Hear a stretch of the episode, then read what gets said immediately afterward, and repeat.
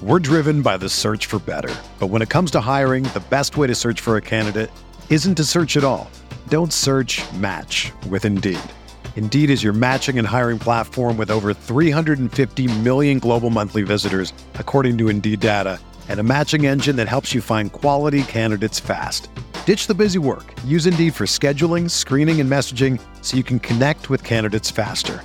Leveraging over 140 million qualifications and preferences every day, Indeed's matching engine is constantly learning from your preferences, so the more you use Indeed, the better it gets. Join more than 3.5 million businesses worldwide that use Indeed to hire great talent fast. And listeners of this show will get a $75 sponsored job credit to get your jobs more visibility at Indeed.com slash BlueWire. Just go to Indeed.com slash BlueWire right now and support our show by saying that you heard about Indeed on this podcast. That's Indeed.com slash BlueWire. Terms and conditions apply. Need to hire? You need Indeed. Today's episode is brought to you by Cars.com. With over 2 million vehicles and 50,000 more added every day, Cars.com will match you with the perfect car for you, your budget, your life, your style. And if you're ready to say goodbye to your current car, Cars.com will get you an instant offer to cash it in. Just start by entering your license plate and get matched with a local dealer who will write you the check. So whether you're looking to buy or sell, just go to Cars.com. It's magical. Hello, friends. Kirk Henderson and Josh Bowe joining you on Sunday afternoon following what might be the best win of this Dallas Mavericks season. A come from behind victory in Boston. The Mavericks won 95 to 92. Josh, how are you doing? I'm doing pretty good. I think both of us are running on fumes a little bit for for various personal reasons, but we're both here because we are dedicated podsmen. Uh, I don't know if that's accurate terminology. We are dedicated podsmen. you know what? This game deserves yes. some dedication. And I, you know, I covered, I watched the first three quarters through Gamecast, which this was a painful, painful game, particularly the first half when when I was reading the Luka went down, and then I watched the fourth quarter live. That was great. But why don't you kind of walk us through what happened this game? I mean, it was a rock fight from the beginning. Uh, I think you know Boston and the Mavs, have they said repeatedly on the ABC broadcast, that these are the two best defensive teams in the league since uh, January first. So it definitely felt like that for large stretches of this game. Um, it was slow, a lot of turnovers, a lot of missed shots, uh, and the Mavericks were kind of hanging in there. I mean, I think the story of this game is the Mavericks playing maybe one of their worst offensive halves this season. They scored 38 points, and really, I was surprised that they scored 38. Just just watch. If you didn't have a scoreboard at the bottom, you would have you would have guessed lower than 38. I think uh, it could just look that bad at times, and Boston's defense is that good. Um, and I think the thing, I mean, I know the second we're going to talk a lot about the second half and the second half heroics and the plays and all that, but the fact that the Mavericks never really let this game get away from them, I think is a testament to how much different this team is compared to the previous two seasons. Um, this is a game any of those Mavericks teams from the last two seasons would have been down by 25 at halftime or, you know, 20 or 18 or something like that. And, you know, Spencer Dinwiddie makes a three at the buzzer and they're only down nine despite scoring 38 points in the first half. And I don't think Boston ever had more than a 12 or 13 point lead. And because of that, you give yourself a chance. Like if if things turn around, if if shots start going in, if you make the necessary adjustments, like you know, a 13 point lead or 12 point lead, 10 point lead in the NBA is with the way the game is now and and, and how important the three point shot is. That's nothing, man. Um, so the fact that the Maverick, like that was the story to me. I that, I just could not believe that they were able to keep the game as close as they were, despite how poorly they were playing on offense for the first 24 minutes. And then the second half, which, you know, I know you got to catch most of the fourth quarter, they just, the role players did the thing, right? The thing that we, we we scream about the last two playoff series, you know, the thing they haven't done the yeah, past two. yeah, and Dinwiddie and Finney Smith, they did it, uh, and and the Mavericks won. Wow, wow. And let me give you this stat because I think this is worthy of, of our man Panda Hank 41. In the second half, Dorian Finney Smith, 18 points on seven of nine shooting, including four of five from three. Jayson Tatum, four points on two of 10 shooting, including zero of four from three. Um, kind of an out of context tweet uh, I, I, would love to discuss specifically, and, and our guy is Talk Franco tweeted this out. If you want to look at the differences between Luka and and uh, Tatum as you know star caliber players, look at what happens to Tatum when he gets doubled versus look or, look at what happens to Luka. Um, it's just as stark a contrast as there can be, despite Tatum being an unbelievable scorer.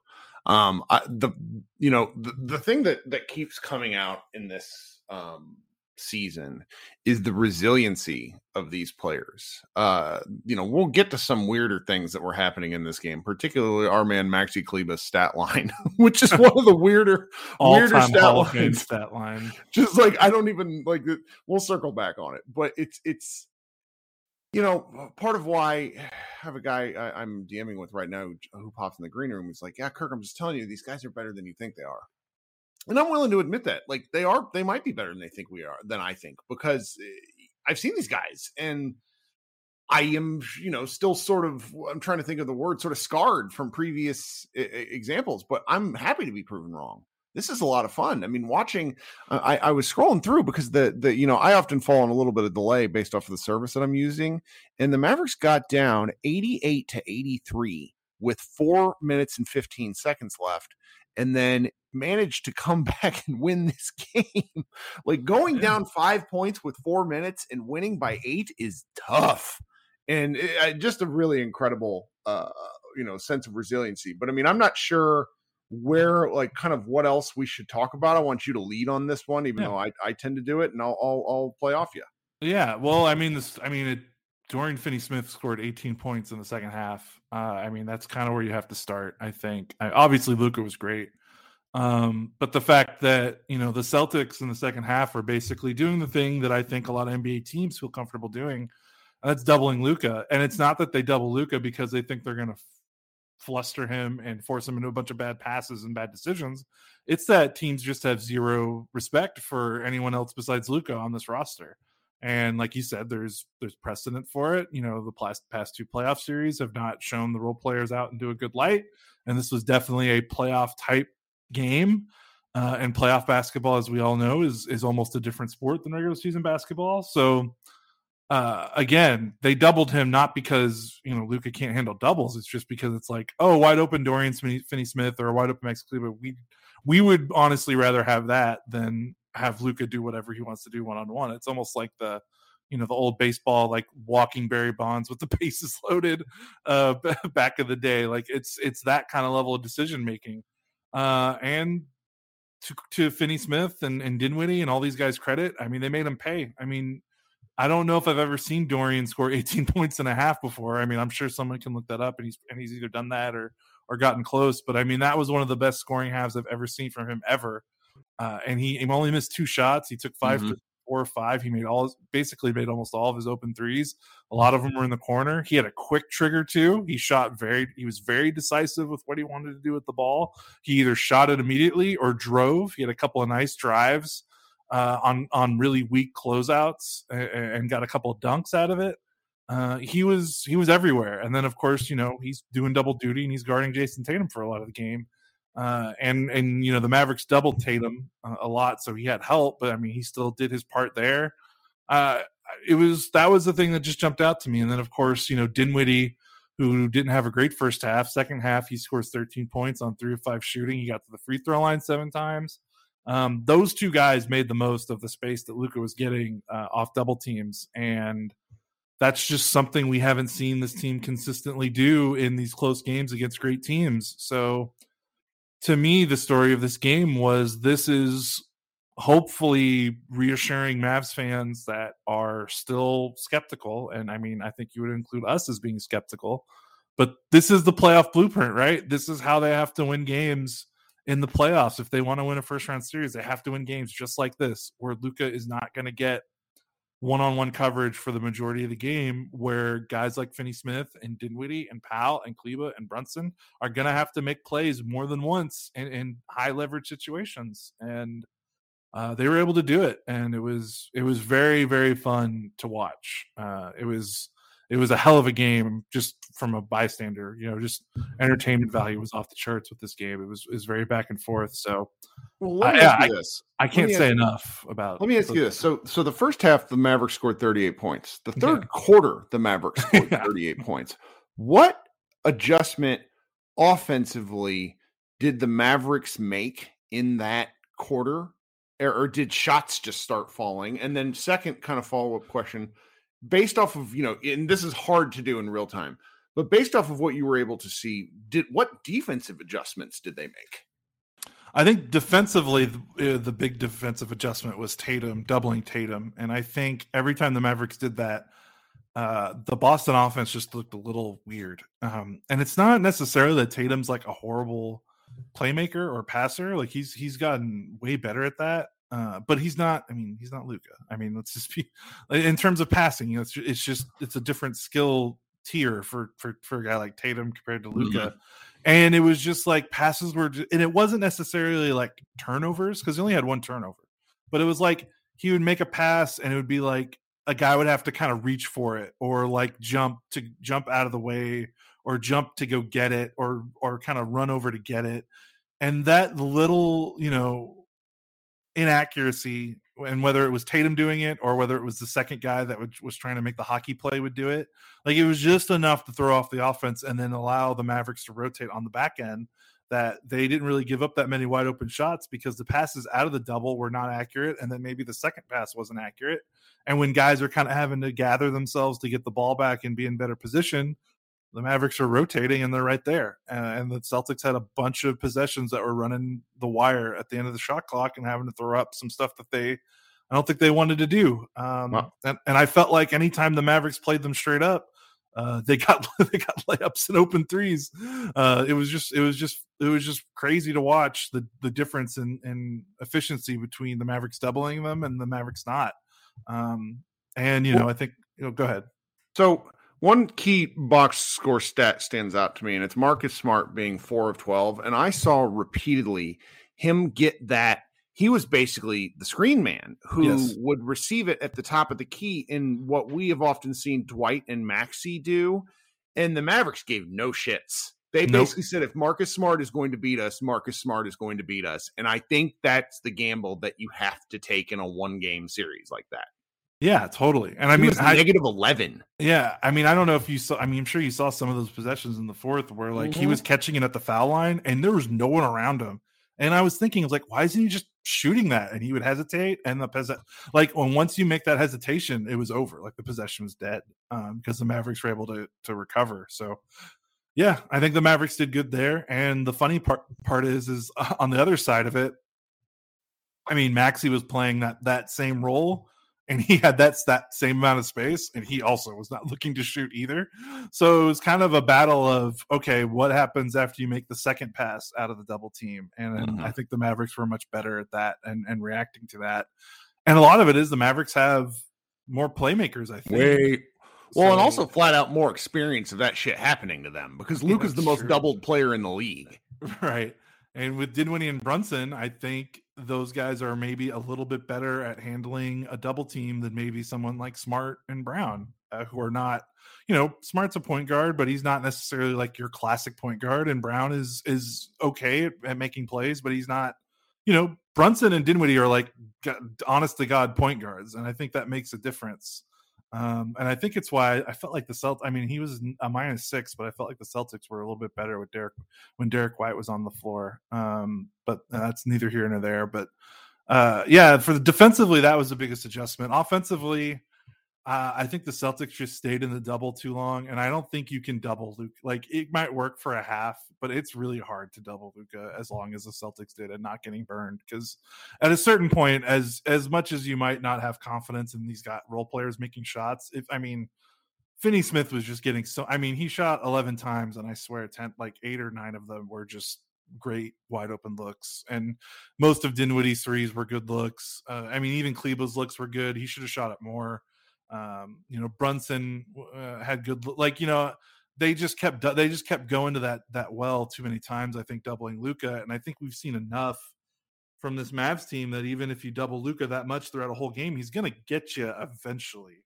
Mm-hmm. Uh, that third quarter, he got them. I mean, it's really funny though. You talk about the second half uh, adjustments offensively; they only scored 19 points in the fourth quarter. Yeah, uh, so it's kind of that funny. felt like. I mean that. Ooh, the might have been because the game got slow.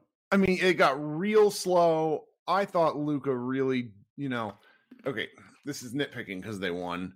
Luka got real. I'm Luka Doncic for probably four possessions that I saw, and it's like full on 24 second dribbling. He gave a grenade to Dorian Finney Smith with about four seconds left on the shot clock, yeah. and Dorian like drove and missed a layup, and it's you know, it's like when Luke when, when Luka's hitting the step back three, and he hit one late tonight to, to, this afternoon to keep the Mavericks in it. But it's like when that sort of shot is going, it just it freaks defenses out. Um, but it was it was just still I don't know the the I, I take less away from the fourth quarter um issues because like I said, you know, they had if they scored 11 points in the final no, they scored 12 points in the final 4 minutes. So that means that'll get it done. that means they scored seven minutes or seven points in the previous eight. So like that was really kind of part of the problem. And you know, they always start fourth quarters with Luka on the bench. Um, they were getting good looks that just weren't going. Like Dwight had a floater that you could tell he wanted back. Like oh, there's yeah. always going to be instances like that in games. Yeah, for sure. And I mean, you know, Powell. I mean, we're. I mean, this isn't. I don't know. I'm trying not to be too critical, but uh, you know, Powell Powell 23 minutes and four points, and Kleber mm-hmm. 29 minutes and zero points. Uh, that was pretty tough. Um, those got you know, Klebe. Do you want to talk about Kleber's game because he had the he had the craziest game I've seen from like a Mavericks role player in such a long time. I mean, he was the yin yang of brilliant and terrible. Was he was it was just every other possession. Like he would just make an outstanding defensive play and then he would come back on the other side and and pass up a wide open three and, then kind of drift away and then the next possession down he would have a great block and then he would come back down and, and i mean i didn't see three. most of it yeah. I, the fourth quarter was probably like based off of what i was reading the fourth quarter was probably his worst defensive quarter it was. He gave up a couple of layups. Uh, he didn't rotate as as cleanly, uh, especially on a Jaylen Brown layup. Uh, but then outside of that, I mean, he was everywhere defensively, and I know box outs looked amazing. Like yeah, Robert Williams rebounds. is a beast on the yeah. boards, and the Celtics play big. I mean, they they start Horford and Williams, and Horford and Williams each got over thirty minutes, and the fact that neither of those guys got double digit, like Horford finished with six and Williams finished with seven, and those two combined for five offensive rebounds um, I mean, that was impressive. I mean, the Mavericks only, I mean, they got the Celtics had 11 offensive rebounds, the Mavericks had four, but I mean, that could have been way, way worse considering the way that, you know, the lineups the Mavericks were playing. So, uh, you know, props to Kleber for, for hanging in there. And I think he, like, there were stretches where he was playing some of the best defense I've ever seen him play uh, in this game. Really? Uh, yeah. I mean, just in terms of like, it looked like, remember that Kleber, you know, first year, second year Kleber where they weren't asking him to guard wings and he was just a pure backup like a pure five man guarding the rim and rotating and and using his athleticism and using his speed like that's i saw glimpses of that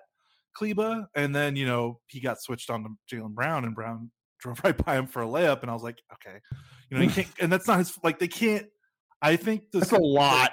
Yeah I just I don't want him guarding wings anymore he just he's so effective guarding uh, the rim uh, and I think the Mavericks don't really have a choice if they're going to be playing these one big lineups. You know that he's just going to have to end up on possessions guarding well, good scoring wings. But I mean, I mean he, Reggie Reggie was out today, and yeah, Reggie has been hurts. a key component in allowing them to slide Maxi down. It just yes. it, it really lets this stuff go because you could play Dorian and Reggie at the same time, and then you've got two wing defenders on the floor, which is something the Mavericks didn't have last year or the year before that. Yeah. Um, which is huge. Uh, and yeah, you're right. That that is a huge reason, maybe why. And you know, I mean, props to Maxi for for playing through. Like he could have shut it down after that Jaylen Brown dunk. Uh, did you have you? I know that happened in the first. I've not half. seen the video yet. Oh my god, you have to see it. I mean, he. I mean, he basically put Maxi in the grave. I mean, it was it was one of the better in-game dunks I've seen this season. Um, and the fact that Maxi was able to come back from that, and yeah, his offense I think is his offense might be done. Like I mean, his the expectation level for his offense going forward might just be nothing. Uh, but the fact that he was able to rebound the way he was, defend the way he was after that play uh, is a testament to him because that's something we've been talking about with him for the last two weeks or so. Is his, I mean, I don't want to be too critical again, but his mental toughness and his ability to overcome when he's kind of in a bad place because he kind of seems to snowball. Like when he's bad, he kind of keeps snowballing the bad performances and he can't he can't dig himself out of a hole and he was able to kind of do that within the game. Again not offensively but i thought defensively he was as long as he was a backline rotating rim guarding five he was he did his job and then some tonight. I think it's pretty neat and a and kind of a testament to the the coaching confidence that's going on right now with this group that they put him that they continue to play Maxi, despite the fact that he is just in a bad place with his offense.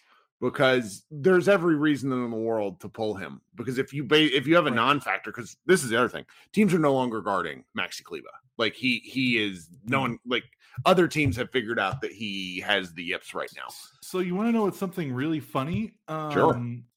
The, the Celtics were doing that kind of Tony Allen style. We're going to leave one guy open and have that guy kind of play free safety. Uh, Finney Smith and Maxi were on the floor at the same time in stretches of the second half, and they were doing that to Dorian, um, which was weird because it's like Dorian's Dorian... earned enough respect by now. It's right. taken two years, but he he should be covered. And of course, in the process of the game that he was having was also bizarre, and, and I, I wonder if teams are going to shift that because it, in the past it's always been guys playing off of Dorian. And you're right. I wonder if with Maxi that teams are going to stick to Dorian a bit more and and roam off of Maxi because my God, I mean, I'm not going to count the the Houston game because he only played four minutes, but his last 29 minutes against the Celtics, zero points, and 27 minutes against the Knicks, two points. Um, he hasn't made a field goal since uh, March 7th. Uh, minutes March. 13th, See, and and so and shout out crazy. to our man, shout out to our man Pete, who's occasionally in the comments for Mavs Moneyball. I'm of the opinion that the offense, like you, you said, his offense is done. It's done for right now. I, I think that if they want to go anywhere, they need him to hit shots and they have oh, yeah. to figure out a way through this. Now, this next week might not be the week for him to figure it out because no. their schedule is so fucking hard, but uh, they've got to do something. Yeah, I mean, they can't reliably count on winning playoff games with him playing 29 minutes and scoring zero points. Like that's a that's not the formula I would follow, but uh, because you can't count on Dorian scoring 18 points in the second half like he did, uh, which was again incredible. Um, mm-hmm. But man, it was just it was crazy. Um, what about Dinwiddie's game? So Dinwiddie hit. Yeah. You know, shout out to Spencer Dinwiddie. More game winners than um, Kristaps Porzingis uh, ever had with the Mavericks. He has one already.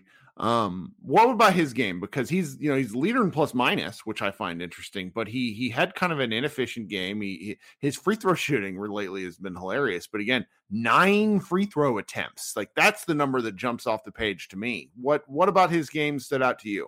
Right, I think in the first half, um, it was a lot of kind of drives that didn't just didn't have end with anything. I mean, he didn't have any assists.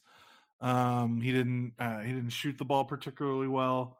Uh, but I think the thing with him is that he's just consistent in his drives, and I, I think he kind of wears a, a, team down a little bit um, because he was constantly attacking. I mean, he he shot six threes, but I mean, he was. I would say he probably had the second most drives on the team past Luka tonight, and I mean, he was just a thing where even when he was not shooting well in the first half. I mean, a lot of those misses were off drives, and it's almost like I mean to make maybe this might be a poor analogy, but you know, in football, teams talk about like the running game, and it's like even if it's not as effective in the first half, if you're consistent with it, you wear down a defense in the second half. That's kind of what it felt like with Dinwiddie, and of course, it helped that I think the Celtics kept trapping, and he had a little bit more space to play with as compared to the first half.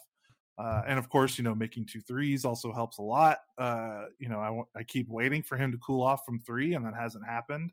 Um, and then you know he kept the ball. He had four assists in the second half. Like he just he kept the ball moving uh, and made sure that when Luka got trapped, it wasn't like a one pass and then settle. Like I mean, they were they were making sure to rotate the ball all the way through till they found the open man, and uh, that was extremely helpful for him. And again, uh, just the the pressure he puts on the rim I think is something the Mavericks haven't had outside of Luka in a long time, and Brunson is is another example. But to have all three of those guys doing that at the same time, I mean, the Mavericks haven't had three guys that can do that in a game uh, since the Doncic era started, right? I mean, they keep trying. They tried with like Delon Wright and they tried with Josh Richardson, but I mean, they finally have an honest to god uh, option that can can get to the basket or at least try to get to the basket, which is just says something compared to the previous years, I think.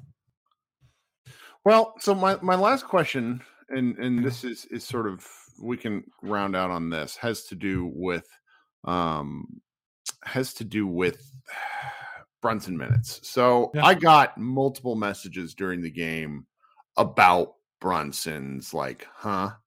Kind of like he played 37 minutes, 14 points. He was plus eight. He wasn't inefficient. Uh, nope. He had two two four threes, didn't get to the line at all.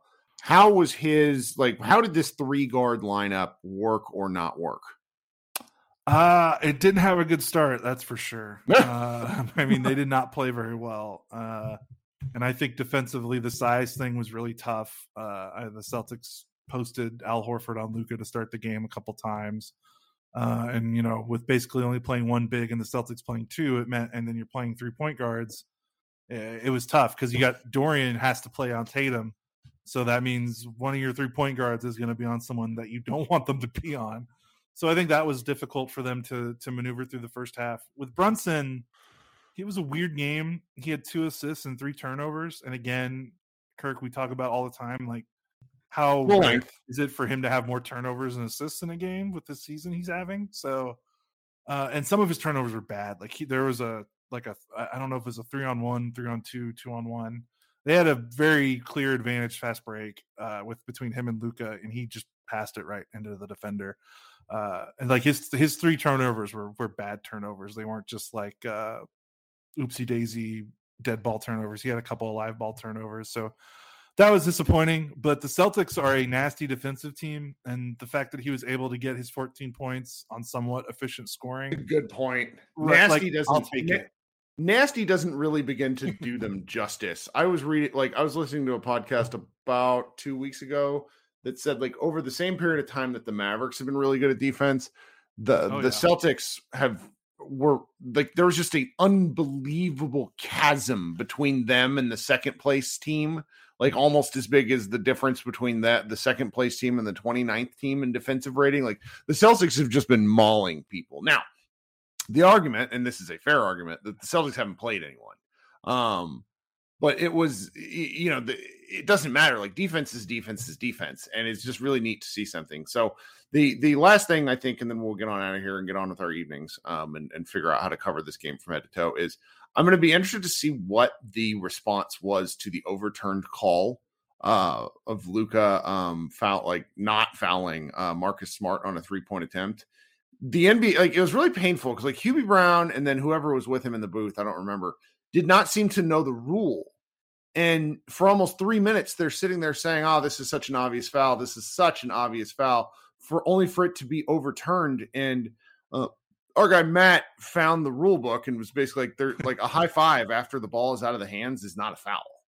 And right. I, I, did Steve Javie say that? I was opening yes, yes, birthday presents. Okay, once, once, once, they overturned it, they went to Javie and he he explained the the rule the way it should be. So, uh, yeah, that was very interesting because I'm gonna I'm not gonna lie, I forgot that was a rule too. Um, and I, and then you know Matt posted that into the into our Slack, and I was like, holy crap! It was like literally the definition of the rule, like the way Luka played it. Like that was literally uh, you couldn't have found a better example for like the rule book. Uh, so yeah, that was very interesting. I thought Luka did it so that he could have another left wing uh, step back game winner against Boston because that seems to be what he likes to do. But uh, yeah, uh, I think a lot of people might have learned because I mean there were a lot of people on the timeline that didn't know either. And like I said, nope. I didn't know it until I didn't know until it got posted. So uh, I learned. we've been doing this for so long, but you learn something new every day, and I definitely sure. learned something new today. Sure. Well, and then before we go, I will say it's just shocking to me that on Kevin Garnett Day, a team came up short. I have never seen this before. Don't like, you know, don't like Kevin Garnett.